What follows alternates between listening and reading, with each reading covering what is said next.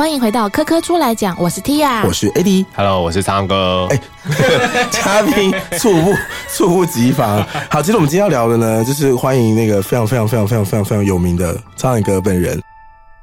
我刚本来开场就想讲说，我早上出门的时候都会吃超多保健品，对，然后想要跟这个医师本人来确认一下这些东西到底对我有没有帮助。但是苍蓝鸽刚刚已经跟大家打招呼了，嗨，各位听众大家好啊！今天非常谢谢两位主持人的这个邀请，那刚好来到这个频道跟大家分享一些有趣的医学知识，这样。好，我要立刻就来问，因为我每天早上出门的时候都会吃鱼油。然后叶黄素跟综合维他命，嗯，对，这东西对于身体来的作用跟帮助到什么程度啊？我是不是都白吃了？还是我吃的其实是有帮助的？那你一开始知道为什么你要吃这些东西吗？因为叶黄素顾眼睛，嗯，然后鱼油好像是那个降血脂嘛，还是顾血脂？是，嗯，对，要吃。对，OK，所以还好，至少你是有研究的。其实，其实我我对于保健品，其实我以前的看法跟现在的看法不太一样。哦，对，以前可能就怎么讲？我觉得人也是会越变越弹性。就以前在这个医学生时代嘛，然后去教很多东西，你什么都要去看文献啊，文献要支持你再去推荐病人使用，或者推荐客人使用这样子。然后，所以以前。我的想法可能就会说啊，这个你不用吃了，还是怎么样？但是我后来发现，就是呃，其实有些保健品的确是有效，那有些的确它效果可能没有那么好。但是你吃了，假设你觉得哦，这真的，譬如说我们常常讲这个安慰剂效应嘛，其实我们常常医学上我们会低估安慰剂效应的一个能力。对，这个安慰剂效应就是说，就算这个东西没有用，但是一个患者或是一个人他吃了这个东西，他觉得他有用，那就真的有用。Oh. 对对，而而且像保健食品，很多时候你会觉得跟你的精神，嗯，对，或者是跟你的睡眠品质有关系嘛。Uh. 当你相信它有用的时候，你吃下去就会真的有用，即使不是它真的有用。所以怎么讲，就是当当我接触越来越多人跟我分享他们吃哪些东西，哎，产生什么样的效果，产生什么效果，我的看法就变成说，哎，假设这个东西，譬如说你讲的综合维他命、鱼油，哎，这个叶黄素，哎，其实它对身体是没有害的状况下，那你摄取了，你觉得 OK，那我觉得你就可以持续使用，没关系。当然，我们还是以实证医学的观点来讲，我觉得鱼油是在实证上是比较多的。对，因为鱼油的确它在一些降血脂、抗发炎哦这部分它的研究还蛮多的。那叶黄素有些人说，哎，对于这个比如说眼睛怎么样？可以，因为这部分我们要去想的是，你日常生活中是不是真的摄取不够？因为鱼油是因为大部分人其实我们不会三餐吃海鲜吃鱼，对，所以的确以台湾人来讲，鱼油我们每天的摄取量是不符标准的。所以这时候摄取鱼油，我是觉得它的实证上的效果可能就有哦。但是像叶黄素或或综合维他命，老实说，大部分人我们一天三餐，假设你有均衡摄取，哎，它可能就够哦。所以假设你这时候在额外摄取，或许它给你的额外好处就不会像鱼油来的那么明显哦。但是，一样回到我们刚刚讲，假设它对你身体无害，你吃了还是觉得哎，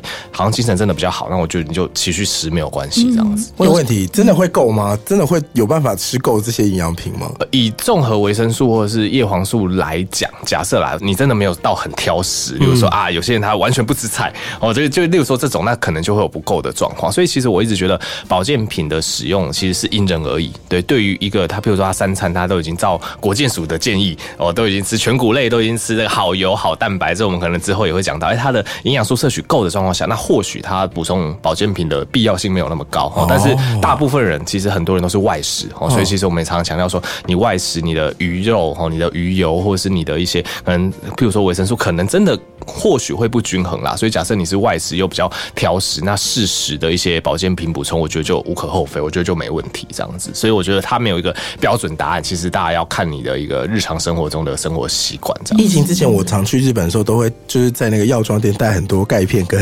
胶原蛋白定。嗯，那你到底有没有用？因为日本就是有一大量两柜都在卖这种东西。嗯哼，应该是说我会觉得说保健食品，但大部分啊，其实你照建议剂量摄取是没有什么大问题。但是的确还是有一些呃，我们临床上还是会看到少数人会吃出一些问题。比如说你刚刚讲的钙片，对钙片，假设你吃个低剂量，我觉得没有问题。可是如果吃太高剂量的话，大可能大家都听过，可能会有一些泌尿道结石哦的一个状况。因为钙其实呃太多的话，比如说你血中的钙离子浓度不均衡，有时候会容易产生一些肾结石等等。对对对，所以像钙这种东西，可能就是要照建议剂量，你就。多吃可能就是过犹不及这样子。那胶原蛋白，我觉得这个就是也是一个很大的议题啦，哈，因为当然胶原蛋白以我的认知来讲，我不一定是对的哈。但是以我的认知来讲，我会觉得说，呃，因为胶原蛋白吃到你体内之后，它还是被分解成氨基酸。嗯、对，它不会说你吃胶原蛋白，它就跑到你的脸上变成你的胶原蛋白，不会。它其实跟你吃肉差不多，就是都都要先在小肠里面消化成氨基酸，然后它才会看你身体哪些地方需要运用，哦，才会在那个地方就是合成成胶原蛋白。所以并不是大家想的那么直观，说啊，我吃胶原蛋白，它就会原封不动的跑到我脸上变成胶质，其实不是这样子哈。所以我会觉得胶原蛋白你要补充也 OK，但是假设你日常生活中都有摄取一些优质蛋白质的话，胶原蛋白我是觉得可补可不补。我的观点不一定是对的哦，我现在都要这个这么免责声明这样子。嗯，我这边分享一下，就是我觉得保健食品还有一个功用，就是呃，可以作为一个你关心长辈的一个话题哦。对，就是哎，你今天吃了吗？今天有记得吃吗？这样子，长辈都不吃啊。对，越贵的保养品、保健品他们都不吃，对，但是至少可以是一个哎关心的一个话题。是优质蛋白质要多优质？一般来讲，我们会建议说，因为我们现在一个科学上的观点都觉得红肉对身体是比较不好的。红肉就是四条腿，好像猪、像牛、像羊，哦，因为它里面的肌红蛋白比较多，所以我们叫红肉这样子。那红肉其实现在假设你去，其实我们前阵子不是在炒那个什么阿斯巴甜？嗯嗯，对，阿斯巴甜不是说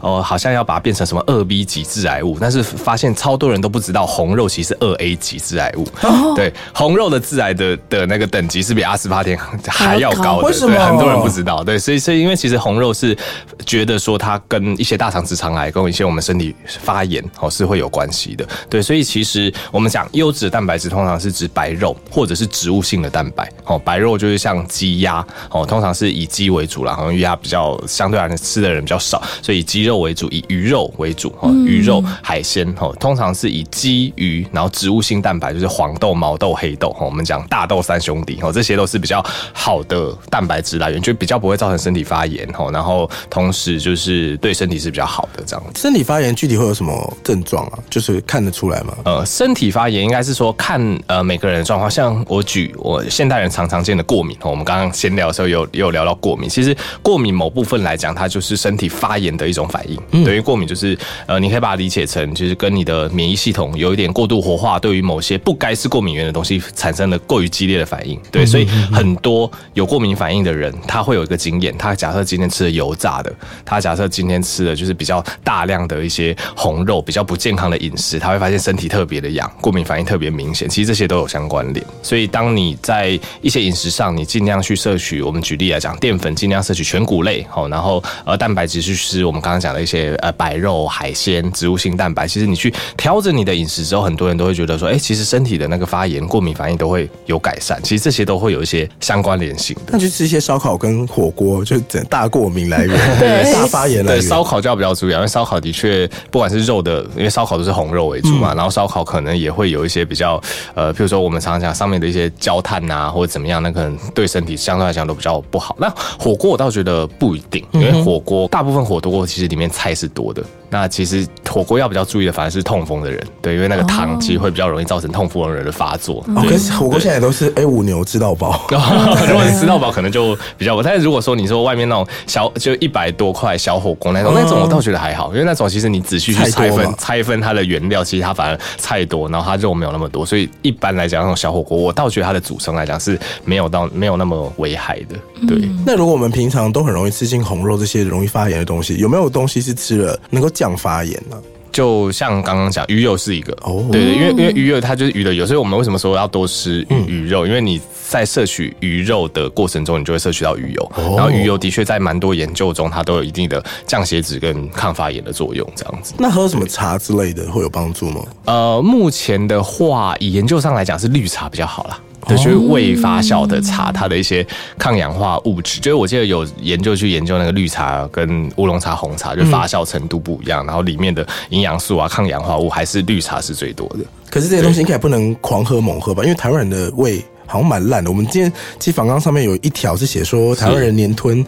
三点六亿颗肠胃药，三亿耶？对，非常多。哎，请问哥以自己就是你可能你自己本身的经验来说，大家是不是真的肠胃很常出问题？呃，应该是说，因为肠胃跟我们饮食息息相关。那你不不得否认的是，在现在这种条件下，其实你要百分之百吃到说好的饮食啊，膳食纤维够的饮食，其实是蛮困难的。对，所以像现在夏天天气热哦，就特别容易会有一些呃，举例来讲便秘哦，或者是女性可能也特别会有一些泌尿道感染的状况，因为跟你身体的这个水分、汗液哦流失都会特别多。对，那所以夏天的时候是，假设你有便秘体质的话，夏天会特别容易便秘，因为假设你水分摄取不够，膳食纤维又摄取不够，对，所以你可能就是必要的时候，你可能就会需要去看医生啊，吃一点软便啊，可能胃会不太舒服啊。当然，现代人压力大，所以胃食道逆流哦，因为胃食道逆流跟大家除了常听到说什么吃甜食啊，但喝咖啡，呃，这个我之前我的影片有破解过，咖啡这件事情不一定啊，看人，对，但是吃甜食或吃油炸这个一定是会促进胃酸的分泌。然后再加上现代人压力大哦，压力大其实也会让你胃变得比较敏感哦，然后胃酸分泌也会变多，所以我觉得在大家生活压力都很大的状况下，所以。肠胃问题就变得非常的常见，对啊，胃酸过多、胃食道逆流啊、便秘啊、肠胃不顺啊，就很常见。我我想问一下，刚刚你提到便秘，可能夏天的时候是因为水分就会身体水分比较少嘛？对。那大家会是不爱喝水吗？因为我其实有一些朋友是，与与其喝水，他都会喝手摇杯，他可能一天喝到两杯到三杯这样。哦，的确，以如果你要算总水量的话，手摇杯的水是可以算进去。对，但是讲到手摇杯，又讲到另外一个，就是我们不建议大家摄取，就是添加糖的部分。对。这这就是另外一个议题了。不过一般来讲，我们请大家算总水量单。以夏天来讲，我会建议至少可能因为流汗比较多的话，至少两千五百 CC 啦，就是一天总水量。那这些总水量，你的喝水、你的喝汤、你的黑咖啡啊，或者是茶类啊、手摇杯，其实都可以算进去。只是假设你不是喝水为主的话，你就要特别去注意手摇杯的一些添加糖啊，因为添加糖对于现在的人类来讲，也是一个很大的呃伤害来源。例如说，我们常常讲的一些三高、慢性病，然后糖吃多了，反正大家也都听过糖的危害啦。对，所以就是添加糖这部分就是要。变成手摇杯，另外一个要特别注意的事情。嗯，刚刚讲到那个胃食道逆流啊，就是有时候好像是有些姿势，好像也是会比较容易出现这样的症状。对，那到什么样的程度会需要看医生吗？因为好像我觉得好像大部分人都有类似的经验，但是没有大家都去看医生。是，应该是说胃食道逆流目前来讲，因为它有分成非药物的治疗方式跟药物的治疗方式。那我们讲非药物的治疗方式，因为大家可以自己在家里做缓解。非药物的治疗方式最简单、暴力、有效，叫做减重。哦，对，减重会非常有效的缓解胃食道逆流，因为它跟你的胃酸分泌的量，然后跟你的腹内压压力是有关系。因为你呃体重越重的话，你的内脏脂肪、你的腹部的压力会越大，所以你腹部压力越大，它当然越容易把胃酸往上挤嘛。嗯，对，所以基本上是哦，对，所以减重是一个缓解胃食道逆流最好的非药物的治疗方式。但大家听得进去？对对对，所以这件事有困难嘛？对，所以不过还是提供这个意见给大家参考。然后另外的当然就是戒烟戒酒，对，因为烟跟酒都会去让你那个胃酸分泌过多，然后那个喷门都会变得比较松，容易会有这个胃食道逆流的状况。那再来，你讲的姿势的部分是建议说，你吃完东西两个小时内不要直接躺。对，因为你吃完东西，特别是就是吃完之后，你胃酸会分泌嘛。那假设你在两个小时，比如说你十二点去躺床，你十点多之后还有吃东西的话，那你躺下去之后会特别容易有一些胃食道逆流的状况。因为就平躺之后，当然胃酸会更容易。那我吃饱之后要站着吗？就坐着站着，其实都就不要躺就好，就不要让胃这样平着对对对对，所以就是吃饱吃完东西之后两个小时内不要躺，也是一个。指引上建议的事情，所以通常就是，如果你要更白话讲，就是不要吃宵夜，对，因为假设你有吃宵夜，你就特别容易会在可能夜间的时候会有一些胃食道逆流的状况，可能会让你隔天。肠胃会不太舒服，这样子。如果都不管它的话，会怎么样吗？哎，都不管它哦。当然，轻微的话，可能就是你压力大的时候会比较不舒服。但是如果严重的胃食道逆流的时候，还是会担心最严重的状况，就会造成一些胃啊或食道的一些长期腐蚀的一些病变，可能会增加癌症，就是食道癌之类的风险。我来分享一下，因为我们家前阵子换了沙发，所以我回到家的时候都会开电视吃东西。躺着 划手机，所以怎么了嘛？那你的感觉有特别明显吗？有啊，持续一阵子之后就会觉得说我好痛，很容易早上起来说胃好痛，会啦，对，然后吃些胃散。后来想说，哎、欸，其实根本就不用那么扭曲，不要吃那些宵夜就好了，然后就把它戒掉。嗯，那所以就好很多了，真的就完全没有那个感觉了。嗯、对，对对，因为宵打宵夜跟芝士这个影响都还蛮大的哦。然后我们今天其实很多问题想要聊到关于肠胃，那刚好提到胃食道逆流嘛，嗯，那有没有？嗯，呃，很多人就说他有肠燥，那状况是怎么样？哎、欸，肠燥应该是我觉得因为压力的关系，因为其实我们常常讲，那我们后面可能也会聊到这个肠胃，我们常常会讲说这个我们肠道是人体的第二个大脑，嗯、对，有有这么一个说法。那主要是说你大脑是用来思考嘛，决定事情。那你的这个肠子它的神经系统也是非常的一个精密，它其实会自主去调控，而且它会非常容易受到你情绪的影响。对，所以今天譬如说。呃，我们小时候常常会有这样经验，至少我啦，我可能考试的时候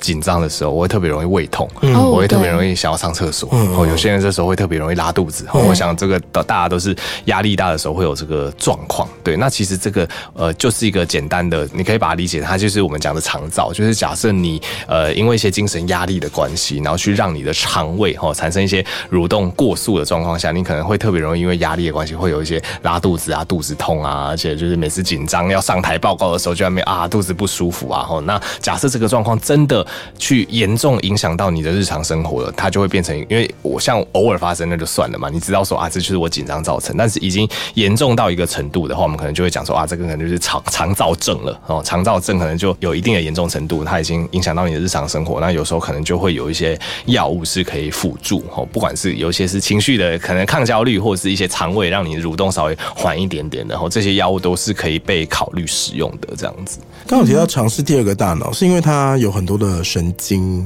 哎？欸、它也是，它也是自主，就是那个肠道附近，肠系膜附近哦，就是它呃算是肠道，因为呃关于肠道的研究哦，现在算是这个如火如荼的进行中啦，科学家也没有到。百分之百的理解，但是就会发现说，哎、欸，肠道它真的，因为譬如说你的肌肉，你就不太会受到你的这个心情影响，然后你就会发现说，哎、啊，你肠道就真的跟你的情绪、跟你的这个日常生活习惯，哇，那个影响是真的很大。哦，对耶，对啊，所以你有时候紧张，或是呃睡眠不足，或怎么样，哎、欸，肠胃都特别容易不舒服，就是因为它跟你的整个情绪啊、整个控管都有关系，而且你又不是用大脑可以去控制它的，哦、对，你不能说啊，我现在肚子不要痛，好，我现在不要便秘，我现在上厕所顺一点，没有办法忍着，对，没有办法去控制，哈，所以其实。也，我们讲这个肠道是第二个大脑，就是呃，它有点像自主运作，而且它没有办法直接受到你的大脑去做调控这样子。嗯、而且有些人是换一个厕所，他可能就没办法上厕所了。哦，对对对，这算是一种制约吗？也可以算是的。突然想到之前也有提到说什么，好像去什么超市啊，去什么那个图书馆、图书馆啊，就会特别容易便便啊。哈，其实这个当然这个都有相关的科学研究在进行啊。但有时候就会觉得说，哎，可能真的跟制约有一些关系。例如说，可能看到书啊，闻到那些味道啊，闻到那些生鲜食品的味道，就会特别让肠道加速蠕动，然后你可能就会想上厕所。其实这这些都有关系啊。所以我们常常讲这个肠道是第二个大脑，我觉得这也是蛮有趣的一个说法。这样子，哎，那既然提到肠道，那里面就有很多那个菌虫嘛。对，那我们吃益生菌是有用的吗？益生菌呢？其实我觉得这是一个非非常好的问题。应该是说，呃，我们。的大肠里面有非常多的细菌，对，大肠里面有非常多，所以一般来讲，我们讲吃益生菌都是希望把这些好菌去补充到你的大肠里面。嗯，那当然，益生菌有非常非常多的研究，你会发现哦，现在就说什么什么专利菌株有没有？然后什么 A 菌、B 菌、C 菌，其实益生菌的研究非常的多。那的确在蛮多动物实验，我们发现说，哎，可能某一些菌哦，它好像对于某些东西是有效果的。对，但是其实呃，我我一直强调说，其实大家把益生菌当成保健品就好，不能把它当成药品。对，因为益生菌其实它没有说神到说，哎，你补充什么菌，它就一定可以改善你的什么样的状况。假设那样子，它就会变成药了嘛？对啊，为什么它只留在保健食品的阶段？就是因为它的一些证据等级还没有到那么够。对，那到底为什么有些人吃有效，有些人吃没有效？我提供几个观点给大家参考。第一个是那个每个人的缺的菌不一样，对，譬如说 A 这个人，哎，他可能是缺这种菌，所以他刚好补充这种益生菌，他会有效。那 B 他没有缺这种菌啊，那结果他补充这种菌，他当然就没效啊，他身体本来就不缺这个菌，所以每个人的体质不一样，所以补充某种菌可能对 A 有效，对 B 就没有效。那再来这个他补充的菌的菌数。哦，因为有些他可能强调说，哎，怎么几亿啊，几百亿、几百亿，假设这个菌数不够，哎，可能就会没有效。那再来，它这个益生菌，它有没有做一些特殊的包覆技术？对，因为假设你益生菌你没有做一些包覆技术的话，它进到你的胃酸里面就被你胃酸杀死了。对，所以现在一些比较讲求这一块的，他可能就会强调说，哎，它这个益生菌它有经过什么包覆的测试，譬如说通过胃酸、通过胆盐的这个、哦、的这个测试，让确定说这个细菌它其实经过你的胃酸，经过你的胆。质的消化之后，它没有死，好，它可以继续抵达你的大肠。对啊，反过来讲，假设这个益生菌的厂商，它用再好的菌。然后他没有去做这个胃酸跟胆盐的这个测试啊，这些菌一进到你的胃就全部被杀死了，那也没有用。对，所以你就知道为什么哎，譬如说益生菌不同的牌子，有些人吃有效，有些人吃没效啊，A 吃有效，B 吃没效，因为它牵涉的都到的东西太多了。对，你有没有缺这个菌？然后这个菌量够不够？嗯，它可不可以通过你的胃酸跟胆盐？达到你的肠道哦，然后这些我觉得都很重要。小时候有一款叫做金球优酪乳，现在已经没了，那就是这样子的概念嘛，它就把它包起来。对，但我觉得像优酪乳这一类，你还是要稍微注意一下它的营养标识。对，因为太甜吗？哎，对对，因为优酪乳本身是酸的东西啊。对于这种酸的饮料来讲，假设它是诉求说，比如说低糖或不加糖，我觉得就无妨哈。但是对于这种酸的饮料来讲，很多很多时候那个添加糖会蛮多的，去综合它的酸度。所以虽然说可能你吃到里面的益生菌，但是你在此同时你也摄取了很多糖，所以我觉得特别针对这种优酪乳，大家都要稍微去注意一下它的营养标识，然后确定糖。不要太多，再去做购买这样子。嗯，对。刚刚讲到那个肠胃，它有一些保护机制，就是譬如说像这些菌种啊，可能要包覆之后进来才有办法吸收。那之前呃，好像上个月吧，就有一个新闻是有关那个食脑变形虫，就是有人就是鼻腔吸入之后感染死亡。对。那呃，后来新闻就有说，其实呢，如果是有这样的呃食脑变形虫的水，如果喝下去的话，其实不会被感染，这是因为肠胃自己本身的那个保护机制而造成的吗？嘿，算是因为肠胃本身有胃酸啦。那再来是因为食脑变形虫，它之所以叫食脑变形虫，主要是因为它就是经过鼻腔去感染我们的大脑。嗯、对，所以食脑变形虫它的案例是非常非常少的。你纵观全世界这一二十年，我记得它也不过是个位数还是几例，它它其实那个案例数是很少。对，这个东西非常不常见，因为寄生虫我们都会讲说它有它自己的宿主，其实人类不是食脑变形虫的宿主，人类其实是食脑变形虫我们讲意外宿主，就是他其实并没有想。要感染你是你就是把它吸进去，就是这个感染途径是从你鼻子进去的，所以食道变形有案例，我们常常讲就是一些溪流啊、湖泊，甚至像这一次是一些清水设施、温泉等等，就是我觉得真的是运气问题。就是假设你就鼻子进进去，那你又有呛到这个动作，又刚刚好那个里面就刚好食道变形虫从你的鼻子呛进去，你的脑部它其实会沿着你那个就是神经往上爬，进到你的大脑，所以它的感染途径就是那么特殊。对，所以是一般你不管是你接触到。你喝到，对，其实根本就就无妨，因为那个就不是它的感染途径，对，所以针对这一次，我觉得真的就是有点运运气不好啦，必须这样子讲，因为我们以前的确会学这只寄生虫。那我记得我在三年前也拍过一部影片，然后那部影片我是说，哦，台湾最后一次发生已经是二零一二年左右了，然后就事隔十多年，现在才又出现了一个案例，所以它其实是一个非常非常少见的东西，这样子。嗯，那这种。感染途径的意思是说，如果今天是用吃的吃进去就没差。对，因为几个原因啊，就是吃进去它不会因为这样子去感染你的身体，因为食脑变形虫它可怕是因为它感染你的大脑啊，你吃下去就到肠胃道啊，到肠胃道之后就是会有基本的你的胃酸啊，那些其实都是天然的抗菌、抗寄生虫的成分，胃酸很可怕。对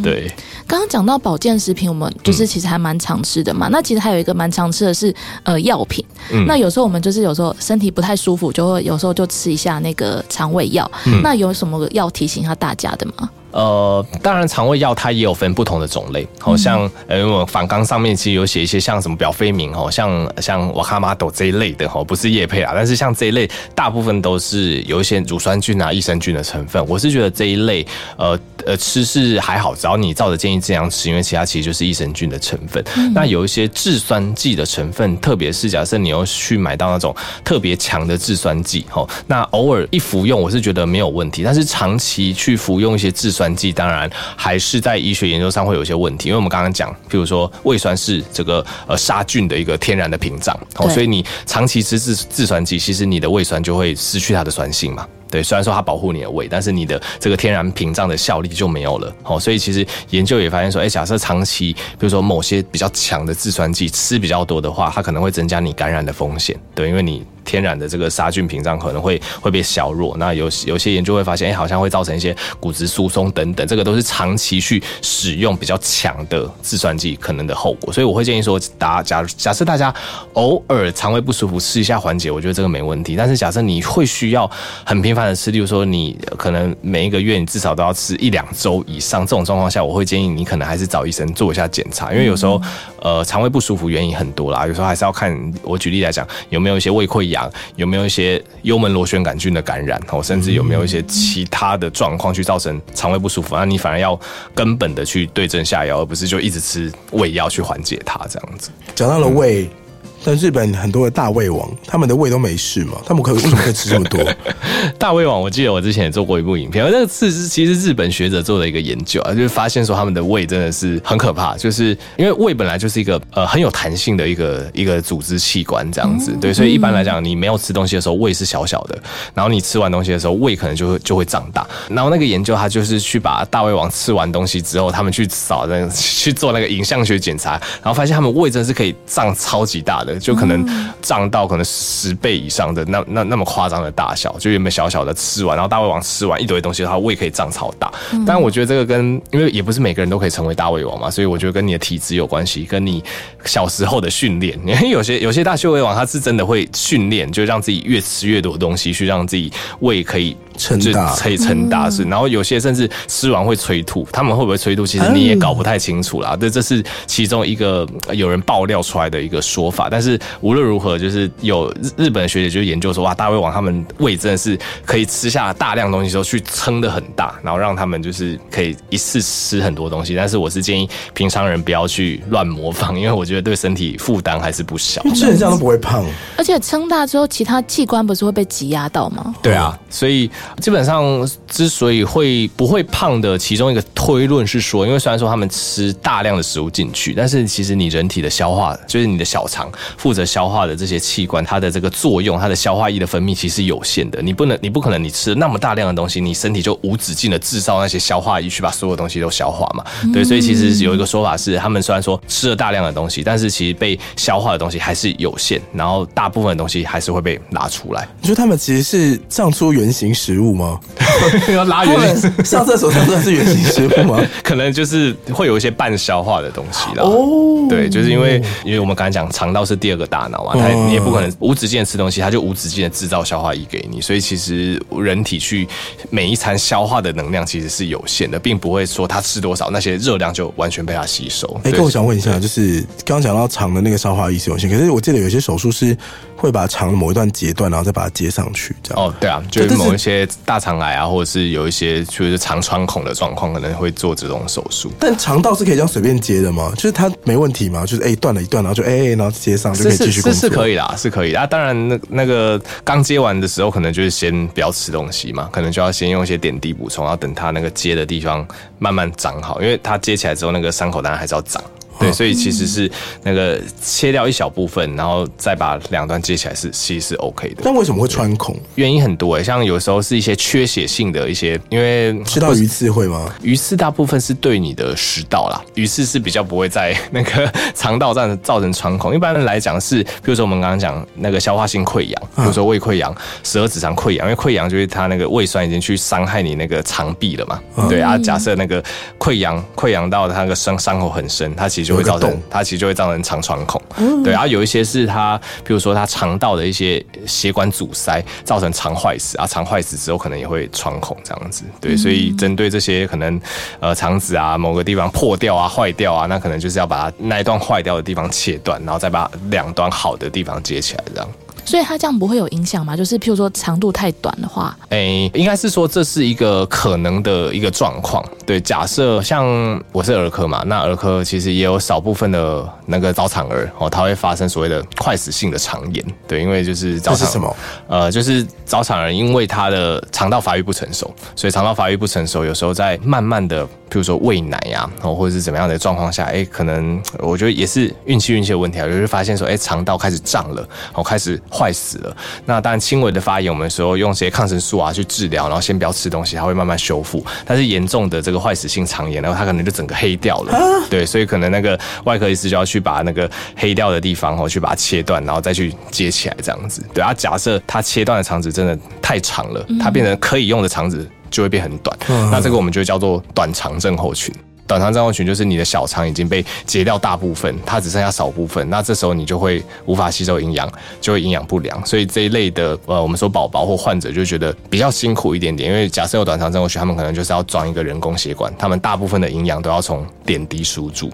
就是他们口服吸收的营养会变得非常有限，因为肠子是你吸收营养的器官嘛。对，所以这时候你口服，比如说我们都吃那么大量的东西，我们可能可以吸收百分之九十，它只能吸收百分之二十。对，所以它就变成说，它大部分的营养它都要。我们讲 TPN 都要从那个全静脉营养哦去做这个点滴的给予，所以这种就比较辛苦一些些啦。所以的确肠子切太多，可能就会造成所谓的我们讲短肠症候群这样。它长大之后会复原吗？有些会比较好一些些，但是因为小肠变得很强大哦。对对，就应该是说你剩下的小肠，当然它也会去加强它自己的功能嘛。对，但是我觉得这个还是跟一开始切的长度有关。假设一开始真的就切掉大部分，剩下一点点，有时候就终身都会需要使用这个静脉的。可小肠很长哎、欸。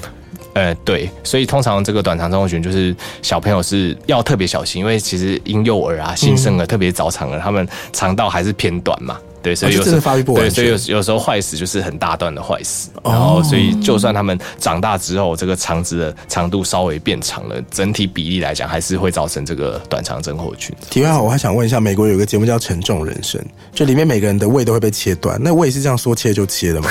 他们真的是拿出来然后一坨这样，然后还会拿去称重。他们是什么原因被被被切胃啊？他们要减肥，对，他们要减重。啊他他可能有些人症状是五百磅，然后出不了门，对，然后医生会让他进食，他就会可能瘦到三百磅，然后再去切胃，然后再让他继续瘦。OK OK，切就是那个胃相关的手术也是算是针对这种就是你讲这种超重的人的一个减重模式的状况下，它也算是一个不错的治疗方式啦。对啊，大部分的确就是把胃可能做局部的切除或者是折叠，然后让它整个胃的容积缩小。对啊，的确就会比较容易感到饱足感啊，就不会吃那么大量的东西啊。那研究是发现说这样子减重效果是不错，对。但是其实怎么讲，就是现在的这种减重手术，它已经因为现在有越来越多，譬如说我们常常听到什么瘦瘦笔啊、瘦瘦针啊，就是总之现在有越来越多的内科药物的治疗，可以去非常有效的去抑制食欲。看那两个是什么？呃，你是说瘦瘦比或瘦瘦针嘛？它就是大部分哦这一类的药物进到我们体内之后，就是会去抑制你的食欲，嗯哼，所以让你特别不想吃东西，就是食欲会下降啦。对，然后血糖会获得不错的控制。所以现在哈，当然也有人去做这个呃胃的一些相关手术，去达成减重的目的。但是越来越多人他其实接受了现在新一代的一些减重的一些内科药物的治疗，其实他的体重也可以控制的很好，这样子比较没有侵入性，这样子。对，嗯。好进步哦！哎、欸，那那个冷冻溶脂呢？冷冻街边减肥特辑，我还说一次问完，因为我有个朋友前阵子去问那个冷冻溶脂，但他被退货。哦，他就说他脂肪部分是内脏脂肪，不是肚子外面那一圈脂肪，所以不能够冷冻。大部分就做游泳圈那一块啦。对对啊，其实就是做那个皮下脂肪的附加，其实它就是把那个冷冻的温度传进去，去冻死那个皮下的脂肪，然后再让身体去把它排掉。嗯、对，所以的确对于那个局部的像游泳圈这种皮下脂肪的溶脂，短暂时间内会有效果，但是还是要注意，因为你把一些脂溶掉之后，假设你饮食不去忌口，然后你之后就是热量。摄取持续变多，对你剩余的那些脂肪细胞，它其实是会又长大又又胖回来。哦对，所以其实不管是呃抽脂也好，呃，然后我们有时候打什么消脂针做溶脂也好，可能做完的那段时间，你其实的确视觉上是会有效果，但是我会建议说，还是要搭配饮食跟运动，它就会维持的蛮好的。但是假设你做完之后你不忌口，你持续的去热量的盈余，其实你剩余的脂肪细胞它还是会再变大颗，它还是可能会让那个视觉效果越越来越差。我记得这边我不太确定，但是可以请哥这边补充，就是脂是不是？脂肪细胞一旦变大，它就不会再变小了。哎、欸，可以变小，可以变小。嗯、其实跟你的整体的热量的一个状况是有关系的。嗯、对，因为脂肪细胞它可大可小，所以假设你呃，比如说一个过重的人，他的脂肪细胞它里面可能就储存很多脂肪，它就会很每一颗脂肪细胞都很大颗，对，都很大颗。然后你减重之所以哎、欸、那个游泳圈那些会消，对，其实也不是说什么脂肪细胞坏死，其实大部分是因为脂肪细胞它里面的那个脂肪量就变小了，所以每一个脂肪细胞变小颗，所以整体来讲，你当然看起来就就比较瘦这样子。哦，怎么会变减重呢？大家都很关心这个话题。好，今天非常感谢苍兰哥来到这边跟我们，算是解答我个人很多的那个 健康迷思这样子。但 Tia 在最后还是有些资讯要告诉大家。没错，如果想要关心家人朋友的健康，除了可以把这一集的科科出来讲分享出去之外呢，也可以跟着家人朋友一起来到科教馆三楼参观最新的常设展——从我到我们人体奥妙展。像是今天提到的，在肠道的微生物呢，就可以到一个繁盛的一个微生物花园展区来看看人类到底要怎么跟肚子里这些微生物居民好好相处哦。好的，谢谢你收听今天的科科出来讲，欢迎你在任何 Podcast 平台订阅科科出来讲，给我们五星评分，并且分享给你所有对相关主题有兴趣的朋友。今天也再次感谢灿烂哥，谢谢哥，谢谢。啊，科科出来的，我们下次再见喽，拜拜，拜拜，拜拜。